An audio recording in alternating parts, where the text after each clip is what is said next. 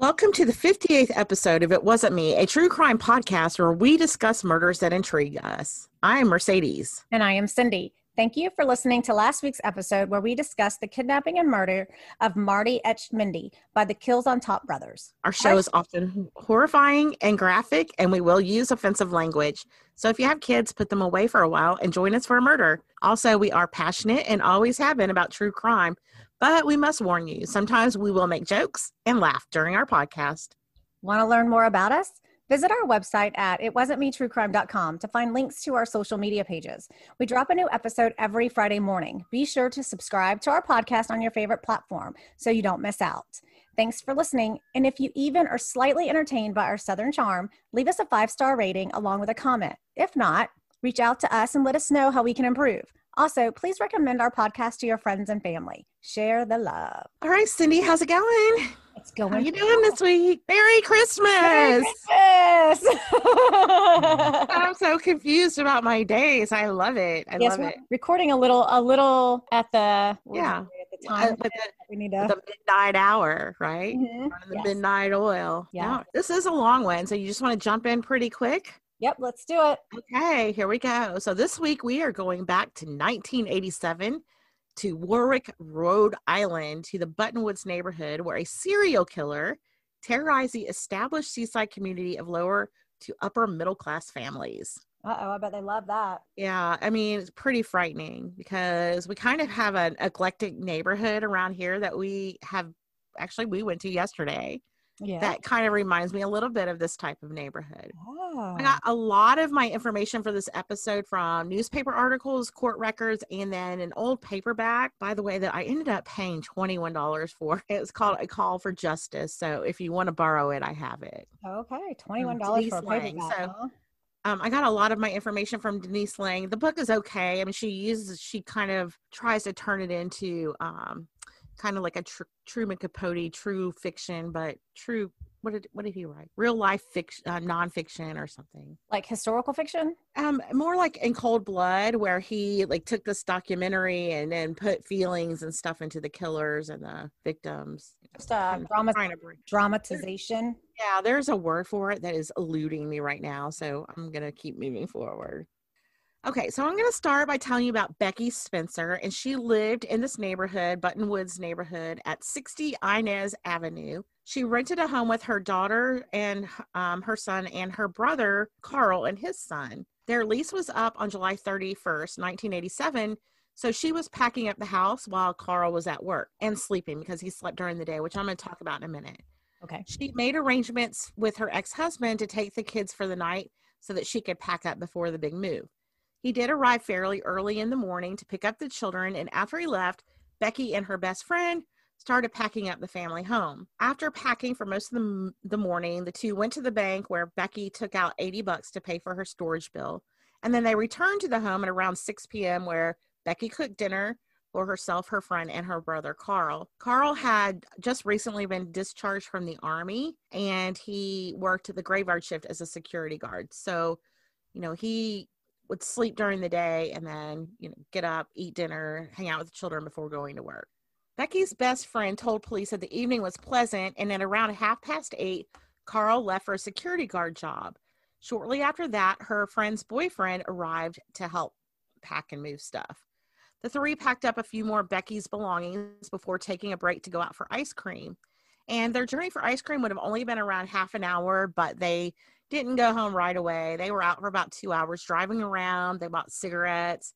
They talked. They stopped at her friend's boyfriend's house so that he could let his dog out. And then by 11 p.m., she was getting tired. So they went back to her home and they packed up more stuff for about 30 minutes before they left. Once they left, Becky changed into a lilac nightgown and laid down on the living room floor with a blanket.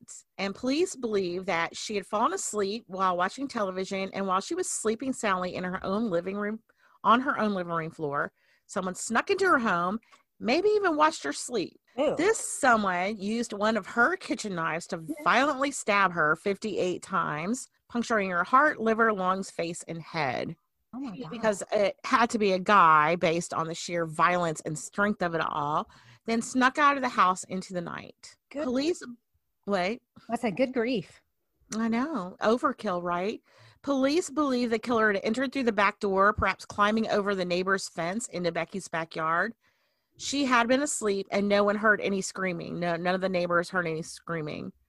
So it wasn't until the next morning when her brother Carl returned home from work that Becky was found lying in a pool of her own blood. He probably didn't even have, like, I mean, he's the person probably stabbed her, but like in the midst of her sleeping. And so she never even, I mean, hopefully the first stab, like, in, you know. Right. Well, I'm going to kind of address that kind of in a minute. Oh, okay. So when Carl got there, he called 911 and then he was attempting CPR. He had the training in the Army. So as soon as he dialed 911, he um, attempted to resuscitate her. The detective on the case, the lead investigator on the case, Detective Hornoff, remembers that 911 call because it was so strange. He said whoever made the call reported a possible suicide by stabbing, but Hornoff's thinking, you know, who commits suicide by stabbing themselves repeatedly? yeah repeatedly you know we're right. not like once we we're because apparently they used the repeatedly and i'm not sure you know i didn't see actually a transcript of the 911 call. This is based on what i read in the book. So when he walked into the crime scene he immediately knew that this was no suicide. It was a murderous bloodbath mm-hmm. police had immediately surrounded the home with crime scene tape and began collecting um, evidence from the home before the detective got there when he did get there he noticed that responding officers had Carl Batty, Batty, the brother, handcuffed in the back seat of a squad car. You know, he's bloody. He's covered in his sister's blood. He did the 911 call. And when Hornoff went in and um, to look at Becky's body, he noticed that, first of all, she was still warm to the touch and her body was still oozing blood. So it was not that, hadn't happened that long ago. So, you know, they're like, who could do this? Could the brother have been capable of such overkill? Jeez. Could he have killed his sister in such a gruesome manner? So police doubted it, but of course he's still a suspect. They're still going to take him in yeah. for questioning, right? Uh, they quickly determined that he he was telling the truth. He had arrived home to find his sister dead on the living room floor. He had called 911 and he had tried CPR to no avail. He said he had no idea who could have done this to his sweet, kind little sister. He um and then they contacted her ex-husband and ex-husband had a solid alibi, so he was quickly eliminated as a suspect. So he probably like just missed whomever this was. Right. Could have happened, right. Wow. That's what scares me about, you know, like I've been trying to sell some of our old furniture. Mm-hmm. Like, okay, so I have to give them the code to get in to the neighborhood. Right. And there's not like an alternative code that, or like a, you know, a Right. it only works once or twice or something like Right. that. And then I'm, you know, do, you know, what if they, oh, a lot I like the way her house looks, you know, maybe we'll come back. I'm always afraid that someone else is going to try to like come back Right. at night and like break in or, you know, Right. Especially because my husband's not here during the day right now while I am, you know, oh, is she single? Is she, you know, just got But you know, your house is kind of nice because your windows are higher up. Like somebody couldn't just come behind your bushes and peek in your windows like they no, could. mm-mm. you know.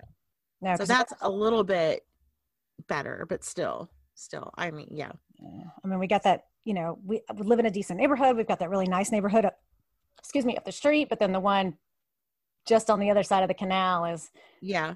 there's a lot of, there are some shady characters in there. The police are in and out of there. You probably has shady characters in your own neighborhood. You just don't know it. Well, we don't have a police substation in our neighborhood. There's one No, behind us.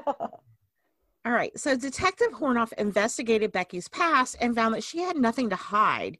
She had goals and dreams and she was working towards those. And um, she wanted to provide the best for her kids. So she worked hard. She wasn't a party girl. She and her ex husband had a friendly relationship and they got along well. They shared parenting duties for their young children who were eight and four years old at the time. Police canvassed the neighborhoods, collected evidence, praying that whoever d- did this wasn't someone who was actually watching or standing there. And it turns out that, yeah, that person was. Uh, none of the evidence revealed the identity of Rebecca Spencer's killer. Like, I don't think they found hairs or blood droplets, or, you know, there was no evidence left at the scene.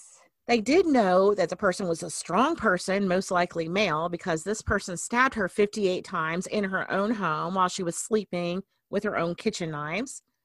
Police believe that she had dozed off in front of the TV but was stunned out of a deep sleep by an intruder. It was obvious that she had fought hard for her life and it took her a while to die. So no, she didn't she didn't die quickly. So there goes Uh, that theory. So I was thinking maybe that's why no one heard her screaming, but I don't know that Right. could hear me screaming in here. Um, it was like the one, oh Lord, the nanny, and I can't remember that sweet girl's name. Um, but you know, she bled out too at the bottom of the stairs on that Craigslist killer. Mhm. Uh, so yeah, it can take a while for you to bleed out on, you know, for not Depending on where you're cut. eh, right. Yeah. So she did fight hard. It was savage. I mean, her murder was brutal, and a lot of police say this stuck with them for years afterward, especially the lead detective, Detective Hornoff. In that book by Denise Lang, she wrote that he was deeply affected by the crime scene and the sense of overkill. He found himself lying to her family to protect their sensibilities. He Mm. couldn't bear to be honest about the savagery he saw. So he didn't tell them. You know, I think he told them, you know, she died instantly and Yeah. because he Mm. couldn't bear for them to ever have that in their head. You know, and I've heard other stories or, um, you know, where they've told them, yes, your loved one died immediately. They didn't suffer, but you know, they get the, the autopsy report Mhm. and they probably read it and they probably determine, yeah, I think they, But also, you know, people. I think police can read people who are who are ready for that information and those who aren't. You know, yeah. like when my mom when my mom got sick, I wanted to know what was her prognosis, what are her chances, and my mom said, "If it's bad, don't tell me. I don't want to know." She never would have read anything. So I think when your brain is ready to allow that, then maybe you would order the autopsy results. I don't know. yeah. Yeah. Oh, So police, yeah, police investigated this. They they took every lead. They investigated every tip. They went door to door to the every to the neighbors. all- I mean, all the time. Hmm. And after several months, they had no leads or evidence, and the case started going cold. Detective Hornoff was still on the case, but he had other things going on, so he couldn't devote a whole lot of time to it. A couple of years later, a reporter interviewed Rich White, who was a man who lived in the neighborhood. And the reporter asked Rich White about the Spencer murder, and White told him there was a family that lived across the street from Carl and his sister Becky, and I think they still live there. They called police and said there's a black man in the bushes looking in the window of Rebecca Spencer's house. White also said um, that he never knew any follow up, and then a couple weeks after, she was murdered. oh, damn. So- Yeah, so I don't know if the police followed this up or if there was actually a call or not, but two years later, they still had no leads on Rebecca's murder. But Mm. then at around 5 a.m. on Monday, September 4th, 1989, they get a call, a 911 call from Marie Bouchard. She needs immediate police assistance. Her daughter and granddaughters were dead and covered in blood. oh, Lord. Bouchard, Bouchard told police that she had seen her daughter and granddaughters a few days before on September 1st. They had gone school shopping and had planned to get together on Labor Day, but by September 4th, Joan and her daughter, Joan's family became worried about her and the girls because they had not heard from her, and that was not usual. They usually heard from her every day. So after a couple days, you know, they get worried. Yeah. Joan's mom, Marie Bouchard, and um, Joan's other sister, Mary Lou, drove to the Heaton home to check on Joan and the girls. When they got there, they saw Joan's car in the driveway. The curtains were still shut, and Joan was always, you know, when she got up, she opened the curtains. They knocked on the door, no one answered. And they're like, okay, something's going on. They're not answering our calls, they're not answering the door. Their car is here. The blinds are down. What is going on? So they found that strange and went to the back of the house. They had a key to get in the back door and they used it. And upon entering, Marie and Mary Lou first smelled a rancid smell Oh. and then they saw blood spatter on the walls. They Mm. found Joan's body in the hallway covered by a sheet, and then Jennifer's body lay close to her mom's, and Melissa lay alone in the kitchen. And did you tell me how old? Yeah, I'm going to tell you in just a minute. Okay. Um, they're, they're eight and 10. I believe Jennifer is 10 and Melissa is eight. So it's granddaughters. It's, it's so Joan is her daughter, and then her two granddaughters. Okay. I missed So Joan and her two daughters are Marie's daughter. daughter and granddaughters. Okay. I missed that there were two granddaughters. Okay. Two granddaughters. Okay, sorry. All right. Um, so they called 911 and immediately went out to sit on the porch until police arrived. When police arrived, they found Marie and Mary Lou in great distress on the porch, and Marie told them it's bad. Mm. um, did tape off the house in crime scene tape, which was like a deja vu of Becky Spencer's murder two years before. It was this was only like a couple houses down from that. Still, okay. um, I found one where it was actually two doors down, and then I saw another one where it was like four doors down. So I'm not real sure how close they were, but they are on the same block. Yeah. On Inez Avenue or Inez. That's crazy. Mm-hmm. That that is I mean, it's bad enough if you have a serial killer in your town let alone right. in your neighborhood, your neighborhood. or on your street. You and, know, and that's exactly what happened in this neighborhood. That's chaos. So when first responders got there, they went inside and they were hit by that rancid smell. I mean, they knew immediately that this was death. Yeah. Oh. Then they came upon a gruesome scene. They found three dead bodies, two of which were covered in um, they were covered and i'm going to say bloody sheets i'm not sure what they were covered with but they were white and the um the picture i saw looked like sheets so i'm just saying sheets wow that's uh, to me. That's like, why did they? Well, that's interesting that you say that. You're asking why were they covered? Yeah, because usually that's like what you know in your amateur in your amateur investigative skills. Yes. And just listen to enough true crime and stuff like podcasts, stuff like that to know that if they were covered, then that's like a they ashamed or knew themselves, knew the person or whatever. Right. I'm pretty sure that I addressed that later on. And if I don't, remind me of it because I meant to put it in here. But like I said, this one was so long, like I had to taper down some of the information. Okay. But what they do know is that they were covered. And yes, they do address that later, what, what you're thinking. Joan Heaton was 39. Melissa Heaton was eight and Jennifer was 10, and they had been butchered to death. They all showed signs of putting up a fight.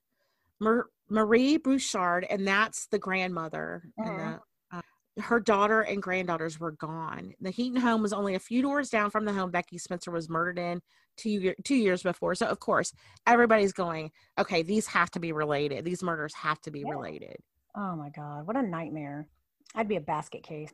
Well, yeah. And, you know, this is interesting. And this is something that I left out that I want to make sure that I address. Mm-hmm. This might have to be a two parter. I don't know. But at the end, like Rebecca's family did, they went one direction and then Joan's family went another direction, but they both did something positive, like fighting for the death. So I want to make sure I, I address that later. But okay. So, a police also look into Joan's background, and again, like Becky Spencer, they found nothing incriminating. Joan had married and begun a family with Sergeant John J. Heaton when they were both young. They welcomed Jennifer in 1979 and Melissa in 1981, and life seemed perfect until June 19, 1983, when Joan came home and found her husband hanging from a rafter in their basement. Oh, good grief. Right. He had committed suicide by hanging himself. Of course, she was devastated and wanted to get the hell out of that house that she had shared with him. So she should she you know this is a house he killed himself in and she needed a fresh start so she sold that house and moved to the buttonwoods neighborhood where they settled in and lived peacefully but you oh. know this was um they they married fairly early I mean, I'm wondering if this is like like Vietnam or you know, Possibly, the, yeah. Um, because well, when did Vietnam? When did they start bringing all, all those guys home? Like 72 or something? You're the history expert. Um, well, I mean, they were still bringing people home like well into the late 70s, even. Okay, so I mean, that's just a possibility. You know what what we know about PTSD and you know the 22 a day. It's just like okay, yeah. She thought she had this perfect ideal you know, well, who knows what she was going through? We don't know. But like Jonathan's dad was drafted. His brother. What year? Was that? I'm trying to think because his brother was born in '69, so he was okay. so older. Yeah, I'm trying to think if I think Mark was born when Big Mark was gone, though. Okay, I'm pretty sure. I, I'm just curious uh, if that, you know, I was thinking, I always think soldiers hanging themselves like it's got to be war related i mean i guess it doesn't have to be but to me that's my association with it well we and we we're just going there because of the years that it that it was because it would yes and i didn't do any research on that because this is so deep anyway and it was like a rabbit hole but it is interesting i'm i'm curious about you know maybe i'll look it up and do a blog on it i don't know all right. Well, Rebecca was mur- when Rebecca was murdered. Many people believed that it was for a reason. You know, she's single. It must have been someone she knew, mostly because nobody else had been attacked at the time of the murder, and she had only been living in the area for a little under a year, so she wasn't well known there. However, when Joan, Jennifer, and Melissa were murdered, then people started getting scared. There's a serial killer on the loose in Warwick. Yeah, it's just too close for comfort. Right. Both single moms had been stabbed viciously in their homes with their own knives in the same frenzied manner. And police knew that the murders were too similar to have been commi- committed by different offenders. Rebecca's home was only a few houses down, again, from the Heatons. Wow. So police and detectives went into full-time mode in their search for the killer or killers. Warwick, that's that's hard to say. Warwick, Warwick, Warwick. Warwick, Rhode Island citizens, especially those who lived in the Buttonwoods neighborhood, were in an uproar. Supposedly, gun sales were up, home security systems were being installed, and women were were refusing to stay home alone. Everyone was scared, and police were on like you know double time Mhm. policing this neighborhood. Detective Bill McDonald reached out to FBI profiler Gregg McCrary to get some advice on the criminal profile of the killer. Now, he's like one of the head uh, mind hunters. He's written a couple of books, Yeah. Yeah. But he did not feel comfortable. Uh, McCrary did not feel comfortable advising in such a manner because normal operating procedures called for them inviting the FBI in Murder. FBI spending time at the crime scene analyzing autopsy results and studying police reports before he could establish a profile of the killer. But McDonald's like, look, you know, p- our people are frightened, so any advice about a pattern of a certain type of killer would be helpful for us. Wow. McCrary's like, you know, I don't, I don't know. And then McDonald's like, look, we had a similar murder two years ago. And then McCrary's like, okay, well, that that solidifies things for me because I'm confident that this is a serial killer. Wow. So he went ahead um, against his better judgment and gave them some possible clues of what to look for. And the first thing he said was, you know, the murders of the Heatons were frenzied, and it was possible that the murderer, in his anger and rage, might have sliced his own hand on the broken blade. Because I didn't tell you that um, they had a broken, a, bl- excuse me, a five-inch blade broke in Melissa's neck. So he advised. So they, you know, he's saying most likely when that broke, the killer probably, you know, sliced his hand. Oh, yeah, very easily. He advised police to look out for an individual with a bandage on his arm or hand. He also said that the killer was someone from the neighborhood, probably within walking distance, and he was most likely white since murderers like this rarely break racial lines. And I don't know how true this still is. This was back in 97. Is that still true? I would. Hmm, I And when we look at mean- some of the people that you did, like you've done a couple serial killers, it was not, it did not break racial lines. No, they usually have a type. So if it does break racial lines, then it's usually all the people are of the same race that they're killing. Okay. Okay. But I mean, not always. But I mean, like even the even the common ones that we can think of right off the bat, like Ted Bundy and William, right. uh, or Gacy, and like And the, and the two guys you did, you did one that was in Michigan. I can't remember their name. Carl somebody. is that the all one that right. to be called uh, You did the one where the man and the woman. Coral? Coral. Yeah, Coral right. Watts. Yeah. All right. So McCrary also said that he believed the killer most likely had interacted with Joan and her and or her daughters on the day of the murders. Hmm. He said, judging by the violence of the killings, the killer was probably in his very early 20s, as indicated by the overkill, because someone at that point can get so enraged enough to stab over and over again, vicious enough to break several knives, kick, nick several bones, and break a blade off into the neck of a little girl is like sh- that shows lack of self control. So young. Each victim had been stabbed anywhere from 30 to 60 times. They were savagely beaten, bitten, and strangled. One of the girls had her head crushed by a metal kitchen stool. McCrary told McDonald that this killer indulged in overkill, indicating a truly hostile and predatory personality. McCrary also said that the killer most likely knew the victims because he covered them up. Voila. Mhm. He didn't want to have to look at what he had done. That's what McCrary said. I wonder. If So, based, like- I go ahead. I try What? not to think ahead and like think, well, is it because he he couldn't control himself, so to release whatever craziness in his mind, he had to like get it out. Okay. It's Interesting. interesting. All right. So, based on McCrary's profile, the Warwick police had something to look for someone from the neighborhood, a strong white male within walking distance of the Heaton home, somebody with a history of problems with the law, because he did say that this person has had issues with the law. And then he said somebody who probably has a cut on one of his hands. McCrary stated that the frenzied state in the midst of a violent crime such as this one often results in the killer cutting himself, leaving blood evidence on the scene. This was true. The killer had left his blood, and police called in Dr. Henry Lee. Oh, You know him, right? Yeah. He's one of the top, uh, the country's top medical examiners. He like worked on OJ and like a lot of big name crimes, right? wow. So they called him in to work the crime scene. Dr. Lee analyzed the blood splatters on the walls and floors, and he found a bloody footprint on the scene. Dr. Lee determined that the killer had a size 13 foot and was wearing socks, not shoes, when he made the bloodied footprint.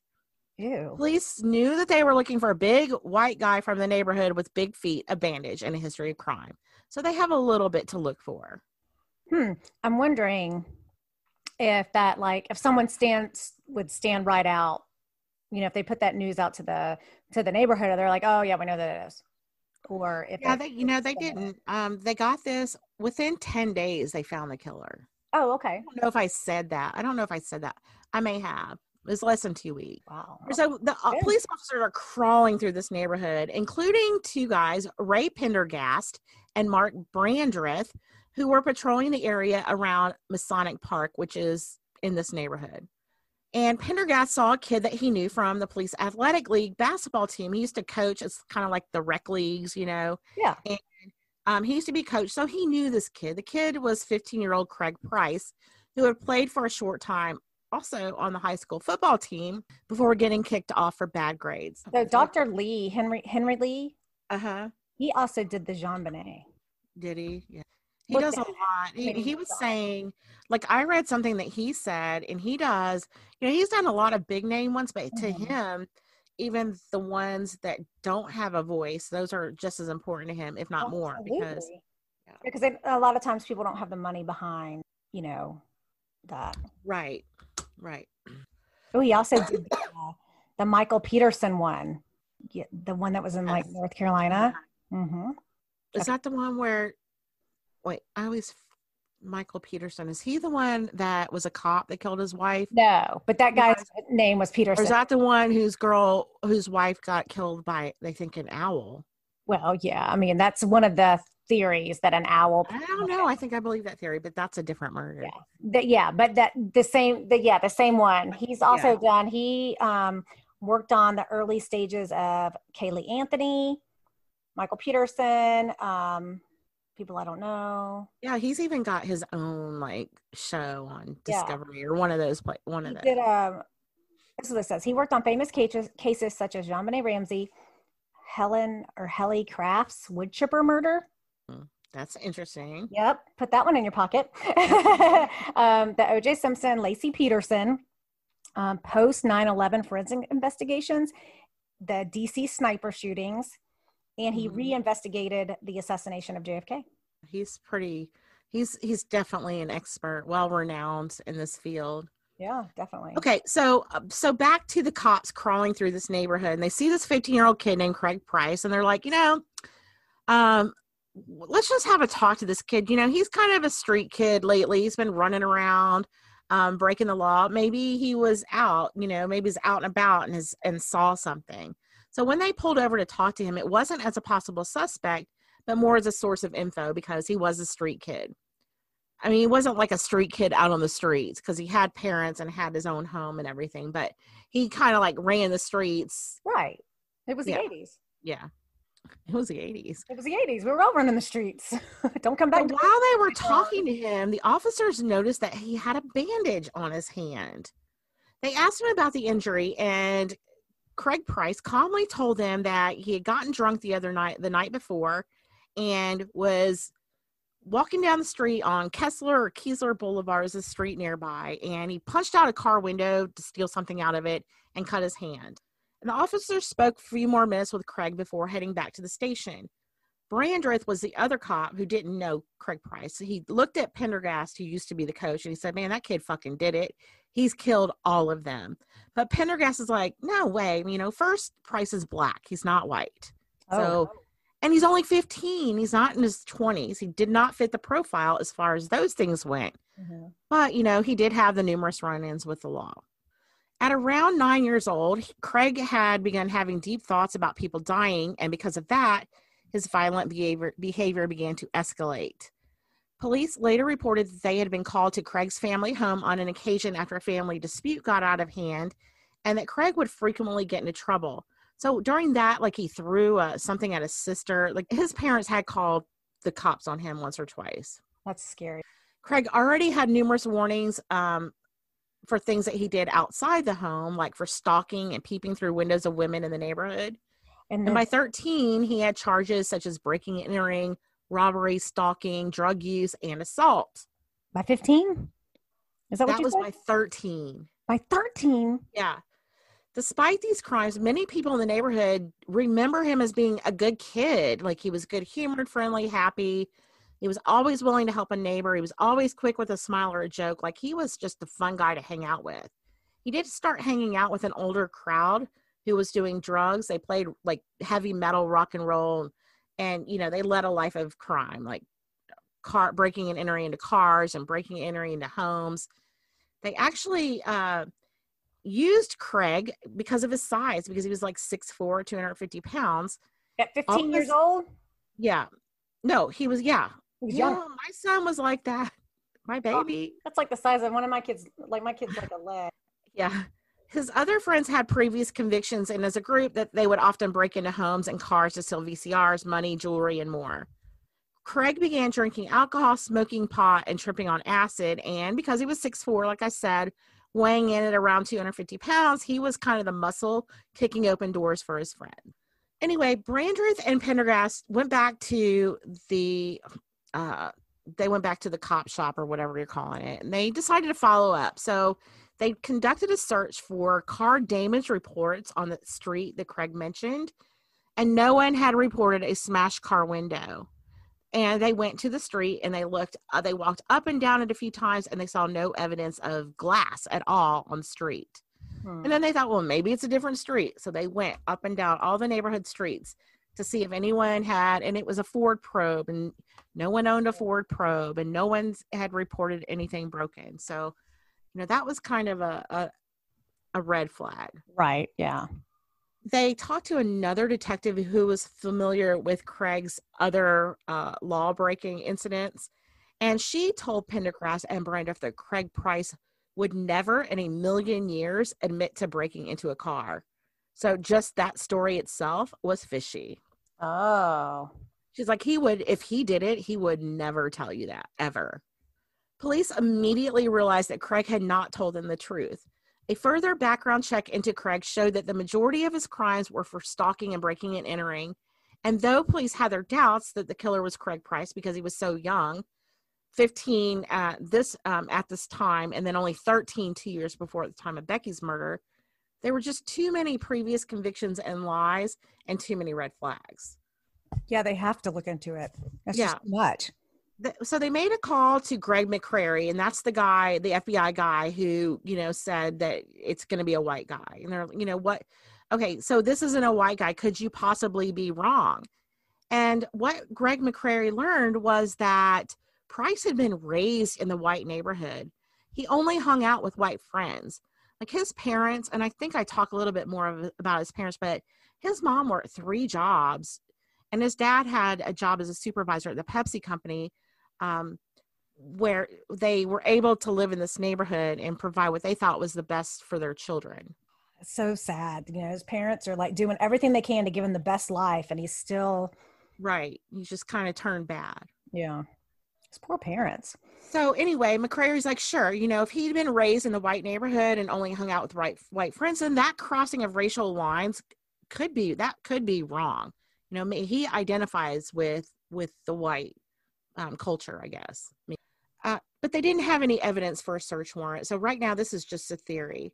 At least they didn't have any any reason for a warrant right away. But according to one source, um, in the days following the Heaton murders, a friend of Craig's contacted the police and told him about how Craig had bragged about murdering Becky Spencer two years ago.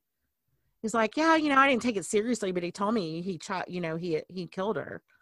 So with that information, police were able to produce or to obtain a search warrant for his residence. I mean, why would I mean I I as if, as a kid, if someone said, "Yeah, I killed somebody at 13 years old," I don't think I would take that seriously. Or 15 years old, I No, would you be like, wouldn't. "Yeah, you absolutely bullshit." wouldn't. At about 5 a.m., before 5, it was just before 5 a.m., September 7th, 1989, police raided the Price home, forcing the Price family to get out of bed and sit on the living room couch while they searched the residence inside and out.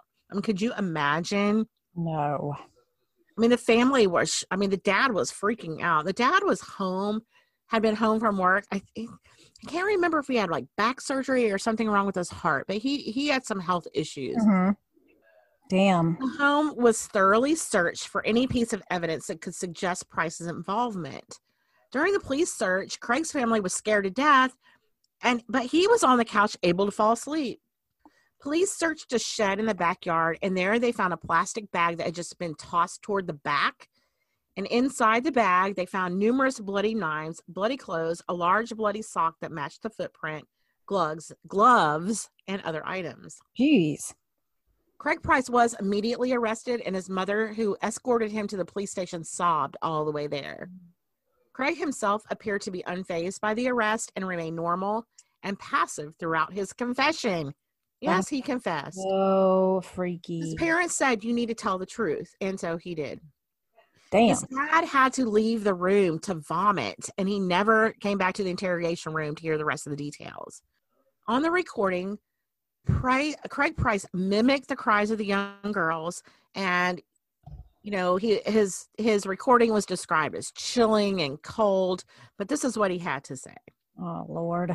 He said that on September 1st, 1989, he smoked some pot and took some acid and found himself outside the Heatons' home.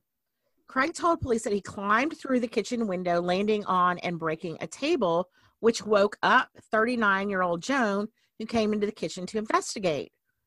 When she turned on the light, she saw Craig in her kitchen and she screamed. Craig, worried about being caught, used his weight to strangle her. After she slumped to the floor, he grabbed a knife, which she had just purchased that day. She, she got one of those, um, you know, those butcher blocks that all the knives are in. Mm-hmm. So he, she had just bought it that day. I mean, so ironic. Oh. Anyway, he stabbed Joan Heaton 57 times, which is similar to the number of wounds on Becky Spencer. Her screams woke her daughters, who ran out of their rooms to see what was going on. Craig saw 10 year old Jennifer first and ran out of, and lunged at her, stabbing her a total of 62 times. As she was being stabbed, she was yelling at her sister, crying, begging her sister, get to the phone, call 911. Melissa, who was only eight, ran into the kitchen towards the phone. Craig overpowered her, stabbing her 30 times before grabbing a metal stool and using it to crush her skull. Jesus Christ. The force and brutality of the stabbings were shocking. He used such violence and frenzy that a knife blade snapped off in Melissa's neck, and I think it was like a five inch knife blade. Then he covered up two of the bodies before grabbing everything that he had with him and heading out of the back door, jumping fences to get home. He threw the bag of stuff in the shed, ran into the house, took off his bloody clothes, put them in a- in a bag, and threw that bag in the attic. So it was all very frenzied and enraged. Jeez. I wonder if he's like Nope. shown any kind of like hostility at home. Well, Like- he, like I said, his parents had ha, had had yeah, call police. You know, they have no control over him. He's doing drugs. He's out late at night. He now he was he had he was in some sort of rock band, so they had kids over a lot. You know, they were one of those families that all the kids went over, but Damn. apparently, like the basement was kind of like that '70s show where you know they would hang out and smoke pot and drink and play music and stuff. Jeez. When police asked about Becky Spencer's murder, Craig Price at first denied having anything to do with it, but it wasn't long before he finally told them what happened. Craig said that racism led to his anger and in turn murder, actually in both cases. And I think I mentioned this late. Craig told police that he had once been playing outside on the street with his friends when a man screamed at him to get out of the road and called him an N word. Craig felt very angry, angry and humiliated by this comment, but was angrier at himself for not sticking up for himself, and he vowed revenge on the man. Craig then told police that he watched the car pull up outside Becky Spencer's home. The man Craig was talking about was her brother Carl. Oh, damn. Carl reported that he had seen the children, but he had not screamed or shouted or even said anything remotely racist to the group. Craig, who was 13 at the time, told police that on the night of Rebecca's murder, he made sure his mom, dad, and brother were asleep before he snuck out of the house. He said his sister wasn't home. She would spend the night with a friend. He told police that he jumped the fence of his neighbor's backyard and over the fence into Becky's home, but he was disappointed because the car wasn't there. He said he went home to smoke some pot. After getting high, he went back out to burglarize the home, but as he looked through the window, he noticed the TV was on and a head was under a blanket on the floor he decided that he would go in and kill the woman instead. When police asked what else he had seen in the house, Craig told them he saw a bunch of cardboard boxes, proving he had been there that night. Price, a peeping Tom, told police that he had watched the young mother on several occasions from several vantage points. Which there was the 911 call. yes. Was a, a black man. Right. Watching his through the. And he's big enough to look like a man, even yeah. though I mean, he's he's he's got a baby face, and um. Yeah, but at night, and you just look at him at, across the road. Yeah, it looks like a man. Yes. So, 13 year old Craig took his opportunity and snuck into the home through the unlocked back door. While in the kitchen, he said he first picked up a frying pan before he decided to grab a 10 inch kitchen knife. And there are a couple different things. I also read that he grabbed a packing knife that was near her. So um, I'm going to go with a 10 inch knife, and I don't know why, but I am. A packing knife. Would that be a like packing a knife? I'm thinking like a like one of those razor razor razor razor knife or whatever they're yeah, called. Yeah, the razor knife. So maybe he did both. I don't know. But she had some deep stab wounds, which is I think why I'm going with a 10 inch knife. A box cutter. That's what I'm thinking. And box you know what? You like, you know, when you get the stuff from yes, box cutter. When you get the stuff from newspapers.com, you sometimes you find a lot of inconsistencies, you know, That's because newspapers yeah. for you. Right. So as he headed into the living room, he said he stood over Becky Spencer for a moment, hypnotized by the television, which played in the background. He then said that he repeatedly stabbed um, Rebecca Spencer, and he did 58 times. God, she was so young. I mean, not that being old yeah. matters, but she was only 27. Right. According to law enforcement, Price showed no remorse when he confessed to these crimes. As for the motive, he later told a journalist that he believes exposure to racism by whites as a young child was a factor in the murders, citing that the first time he wanted someone to die was when he was a child and a group of white adults shouted racial slurs at him and tried to run him over with their car.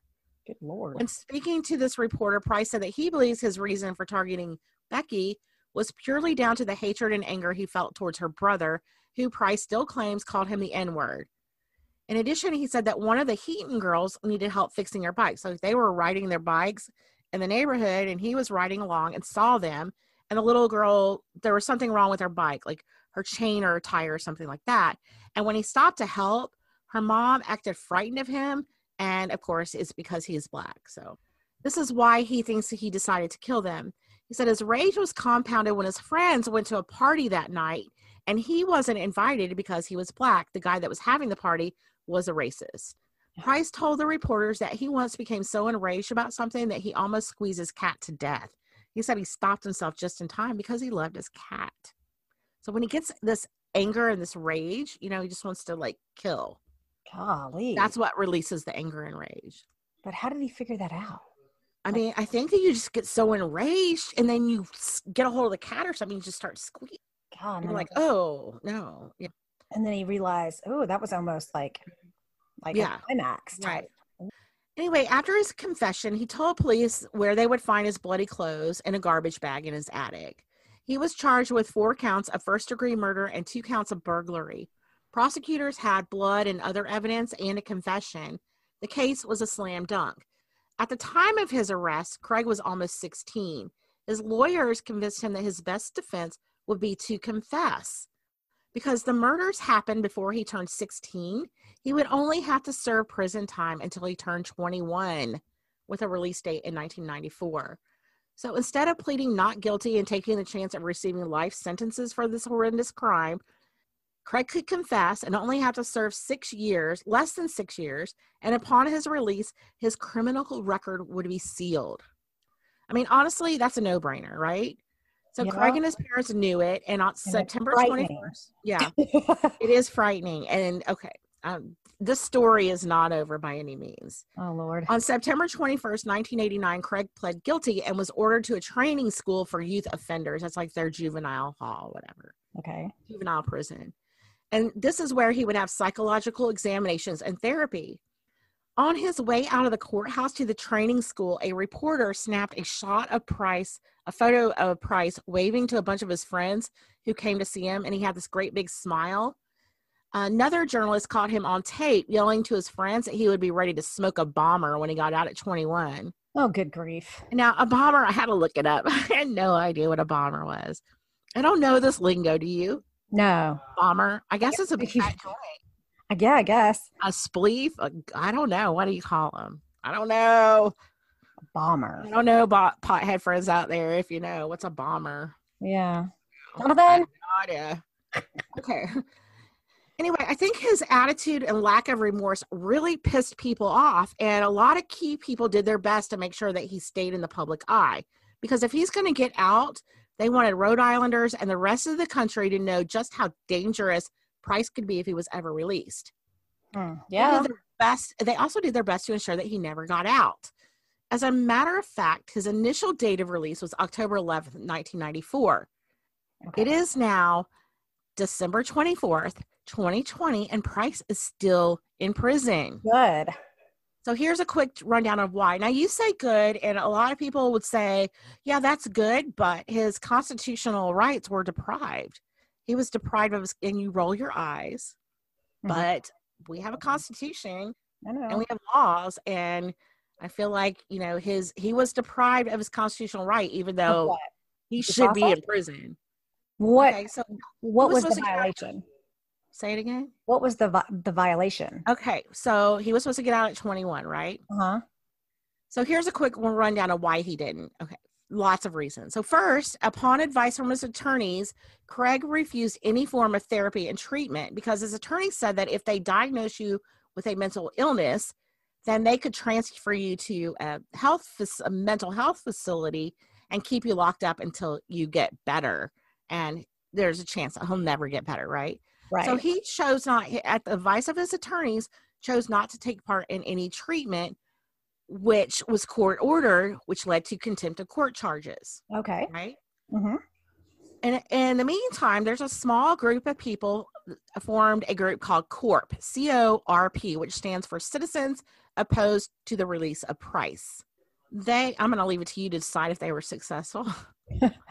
but the Corp, um, one of the, it, it was four main people. One of them was uh, Marie Bouchard and a couple of the other attorneys involved. And they, they spent money on billboards and, you know, write your congressman. They, they lobbied. They actually cornered Bill Clinton when he got off the plane in, um, in Rhode Island and, and asked him if it was fair that you know, a serial killer should be let loose in neighborhoods and people not know. And he says, no, that's not right. So he kind of like got But he didn't sucked have- into that Yeah. that issue without knowing it, you know. Yeah, yeah. All right. In the meantime, in 1990, Assistant Attorney General Jeffrey Pine and Detective Kevin Collins pushed the Rhode Island government into passing the O'Neill Bill, which imposed harsher sentences for teenage murderers. These men did not want Price back out on the streets where he could easily strike again. But of course, this law cannot be used retroactively against Price, Right. and it was not enough to keep him behind bars. They knew the da- Pine knew the dangers a loose price. Excuse and Pine was um, uh, the attorney general, assistant attorney general. okay. He knew the dangers a loose price could impose on a community, so he went to Quantico to the FBI training quarters to learn more about Price's offender profile. And while there, Pine learned that less than 1% of killers are frenzied killers like Craig. And I looked up frenzied killers, like that's an FBI terminology, but there's not a whole lot of research done on frenzied killers. Okay. Um, they cannot be, there is no effective treatment that exists to treat them. Like he's going to be a danger anytime he gets angry, Yeah. ever Yeah. murderous. So, with this information, Pine returned to court where Price was ordered to undergo psychological testing, but upon the advice of his attorneys, he openly refused to comply again. When he would speak with doctors, because he would pretend, he would lie and tell them what they wanted to hear, or he would just refuse to cooperate at all. So, because of these refusals, Pine filed contempt of court charges in 1994, and Price got more time to his sentence. Okay. Okay. Doesn't Now, sound he like was- a constitutional violation to me. Okay, not yet. Okay. Okay. Okay, I mean, to me, if somebody is 16 and they do a crime like that, like you can't make up laws to keep them in. No, no. But if he really was in contempt because he was told to do something, the court told him to get this treatment and he's refusing it. I mean, that is I mean, I think it's a fine line. Like to me, I feel like they contrived stuff to keep him in. I mean, I'm glad they did. I'm not saying that I'm not glad they didn't, but you Mhm. know, if it to me, it's just, you know, if if that's your sentence, that's your sentence. I mean, if you served your time, you served your time. Yeah, because he was a model prisoner at first. He gained privileges that many did not believe a murderer should get. So once he was in this training school, like he was a role model and he he did things that would give him more privileges and the community's like no he should be locked up Mhm. he shouldn't get privileges he really shouldn't have been put in that that facility honestly Right. He should have. right. so, but when Price saw something as being unfair, he would openly lash out. Once he threatened to kill a correctional officer after the officer wrote him up for having a lighter and cigarettes. Pine jumped on the threat and pressed charges. After all, threatening to murder again was a perfect reason to keep him in jail. Price was found guilty and sentenced to 15 years in prison, eight of which would be suspended for good behavior. Pine and other Rhode Islanders were relieved because he would not be released when he was 21. Now, many say that that was contrived, that he didn't really threaten to murder anyone. And there were witnesses that testified that too. Price's violent behavior in jail escalated on numerous occasions, and since 1996, more years were added to his sentence. In 1996, he bit the finger of an officer and was given an additional year. And in 1997, he was charged with criminal contempt for not complying with psychological examinations ordered by the state again. And he was given an additional 25 years to his sentence, 15 of which were probation. In 1998, he again assaulted another officer and gained another seven years on his sentence. In 1999 and 2001, he verbally and physically attacked an officer and gained another four years. So he's just violent in prison too. yeah, and he's just racking them up, and they're throwing the book at him. They're not. That's even- right. Every little, every little thing, and I'm sure you know, like what they were saying was with the first incident that was kind of like trumped up to seem a lot worse than it was because they were looking for anything to keep him in, and then I guess he's just getting angrier and angrier along the way. Right. In 2004, Price was transferred from Rhode Island to Santa Rosa County, Florida, in Milton to serve his prison time. Yikes. Yeah.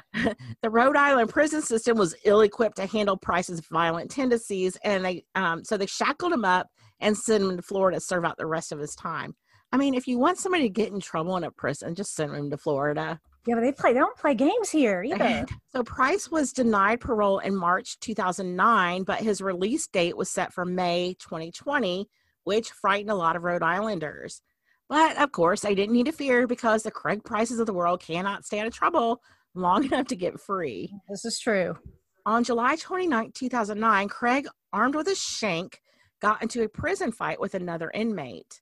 While trying to break up the fight, one of the correctional officers was stabbed in the finger by the handmade shank. No. After the prison fight, Price was transferred to the Suwannee Correctional Institute in, the, in Live Oak, Florida.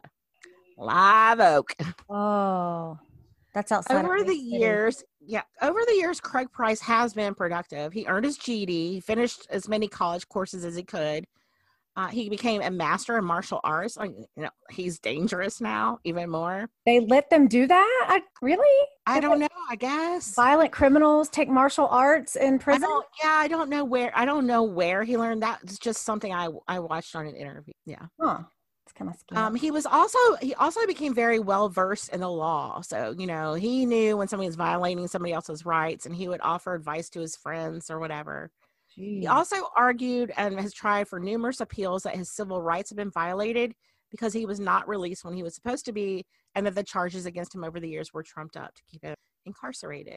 so the prison where he is right now Yes. is um, isn't it like Starke? Or it's across the street or across the river from Starke, I think. I It's like where the execution chamber is. That's where he is now, the Florida State Prison. Okay. And that is, yeah, that's where the execution chamber is. That's where the bad guys go. Well, Okay. I looked it up. Raiford is the most dangerous prison. Yeah. It's like Well, Marion. Okay. Very- Yeah. While Starke is the um, USPS address for the city of, yeah. So Starke, people used to say Ted Bundy. This is where Ted Bundy was. So where Price is right now, that's where Ted Bundy was. Yes, that's where death row is. That's where death row was. Okay. So he's not on death row though. No, no, All no. right. That's where that's and people call it Starke or the Florida State Prison. That Okay. used to, you know, way back I when. don't know too much about the Florida prison system. I mean, I'm learning more as I do these, but Aileen Wuornos was there. okay. So. However, okay, so so he goes there and his frenzied violence doesn't stop. On April 4th, 2017, while he was still at the Suwannee Correctional Institute, and he's still there. I don't know why I put still, but he's there. Mhm. He stabbed another inmate, Joshua Davis, repeatedly in the chest, head, back of his neck, right near his spinal cord, the top of his spinal cord, and then he stabbed him in his lower spinal cord with a five inch homemade knife. Apparently, Price believed that Davis had been poisoning his and his cellmate's food because the cellmate had been sick and then Price had also recently fallen ill. So there is a little bit of mental illness in there, like Like- perceived like this person's against me, you know. Price followed Davis, who had just gotten out of the shower. So he was being escorted by guards from the shower to his cell, and they were taking Price out to go take his shower when Price. I mean, you can watch this video. It was a vicious attack. Like he he had so much speed. Like he's a big old guy. He's supposedly in a wheelchair, and he gets up and he runs and attacks this guy two guards had to pull him off of Davis, and then Davis was able to run into the day room, which is like kind of like the courtyard area. But Mhm. Price caught him and attacked him again before two more other guards were able to pull him off of Davis. So, like I said, there is a video of this attack, and let me tell you, this dude is fast, strong, and vicious. You can watch it. On oh. January 18th, 2019, just about a year ago, Price was sentenced to 25 years for attempted murder, premeditated murder on Joshua Davis. Davis was there. He was serving time for first degree murder. He ended up moving to a different Florida prison after the incident, but he said that he was shaken. It was a blitz attack. He said that they had only said about three words to each other and they never had any bad vibes or anything like that. It's like it came from nowhere. Ooh. He's like, I didn't even know this guy had a violent past because, you know, I just thought he might have been in there for drug dealing or something because he, he was just the nicest person. Ooh. So Rhode Island right now is breathing a sigh of relief that Price is behind bars another 25 years, and they intend to charge Price with violation of probation for his troubles in the Florida prison in hopes that he will one day die in prison. So if he does get out in 25 years, he's going to go back to prison for probation violation. Um, they they hope that he'll at least die in prison, or at the very least grow too old to kill again. And you know, like I said, I I, I do believe in a way his rights were violated because of you know he was young he wasn't rehabilitated the right way i'm not sure why i feel like his rights were violated but um, at this point i don't think he'll get out if he does get out i know he'll probably kill again Yeah, so I think it's kind of one of those. It's like, oh, yeah. I mean, I don't know. I mean, ooh, yeah it's yeah. kind of a. now um, becky's mom said that with her, her daughter she's learned to forgive him and really like the death of her daughter brought her closer to god so she kind of went the spiritual way and does a lot of uh, counseling with other parents of victims and she went that way and then marie bouchard joan heaton's mom she Mhm. went the way of uh, policy and law and uh, lobbying for the the bills to keep you know teen murderers in prison give them you know charge them as adults so and you know, you. I have a very, you know, complicated relationship with this yes you know, you about- juvenile yeah system thing because Uh-huh. you know, if you haven't listened to earlier podcasts, you know, I had a friend who was murdered and he was the the guy who killed him was 17 and a half years old and because he wasn't 18 he was 18 when he was sentenced found guilty and sentenced but at the time of the murder he was 17 and a half so because of that his sentence was overturned he was um, sentenced to prison for life with no chance of parole. You know, they have a checklist. Do you meet all of these things? Was, you know, did you have a bad child life? Did you have, you know, all of these things? And the only one that they couldn't 100% say was that he was a depraved individual. Now, the act that he did, I mean, he shot my friend. They stopped counting at 13 because that's because then he set him on fire. So they know he was shot 13 times. He was set on fire and he was dragged behind a vehicle, like tied up with a rope and dragged behind. And that's pretty depraved. Right. But they can't they can't prove that he was a depraved individual all the time.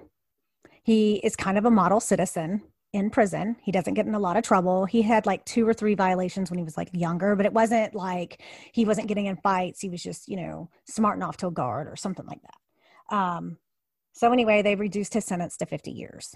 So either way, he's going to be. Is he going to have to serve every single day of that, or does he get a chance for good behavior? No, he doesn't get a chance. He has to serve 50, except for if you're a minor and your sentence like that. Every five years, they come back and reassess for him. Sentence. For anyone who is sentenced as a minor. Okay. So something like that. Like, uh, so every five years, he gets his sentence re evaluated. Reevaluated. So in two years, ooh, maybe even one year, he'll have a reevaluation and he could get out. well, and, my, and my friend's parents are still going to be walking this earth. And yeah, that's not fair to anyone on that. No. You know, when his parents were in the courtroom, you know, the, the judge, or not the judge, but the um, attorney for him was, you know, saying his parents will never have grandkids. His, right. his children, he'll never have children. Mm-hmm. Well, neither will my friend. Right. My friend won't even have the opportunity. You know, he's dead. You know, he has nieces who've never even met him because he was killed when he was a senior in high school on Christmas Day. Well, yeah, that's deep. Christmas Day, 1994. Well, I'm I'm glad that more laws are coming about now to to charge these kids as adults. You know, back back in their 80s and early 90s, they didn't. At that time, they just couldn't fathom people this young committing atrocious crimes like this at all. So, so that's it. That's all I've got for this week. Well, it was a good one. Thank you. Thank you. And thank you so much for listening to this week's murder. We appreciate sharing our passion with you and we thank you for your support. If you'd like to support us even further, please consider subscribing to our podcast and giving us a five star rating and a comment. Your subscription and ratings are essential to our success. You can do this on your favorite platforms. And for more information and links to our Facebook, Instagram, and Twitter pages, visit our website at itwasntmetruecrime.com. We are so grateful to spend our time together and share our murderous stories. Thank you so much for your support. Please recommend It Wasn't Me to your true crime loving friends and family. Also, thank you to our Patreon supporters. You are the extra. You too can become one of our beloved patrons by signing up at patreon.com forward slash It Wasn't Me pod. Thanks again, guys. And remember, it, it wasn't, wasn't, me.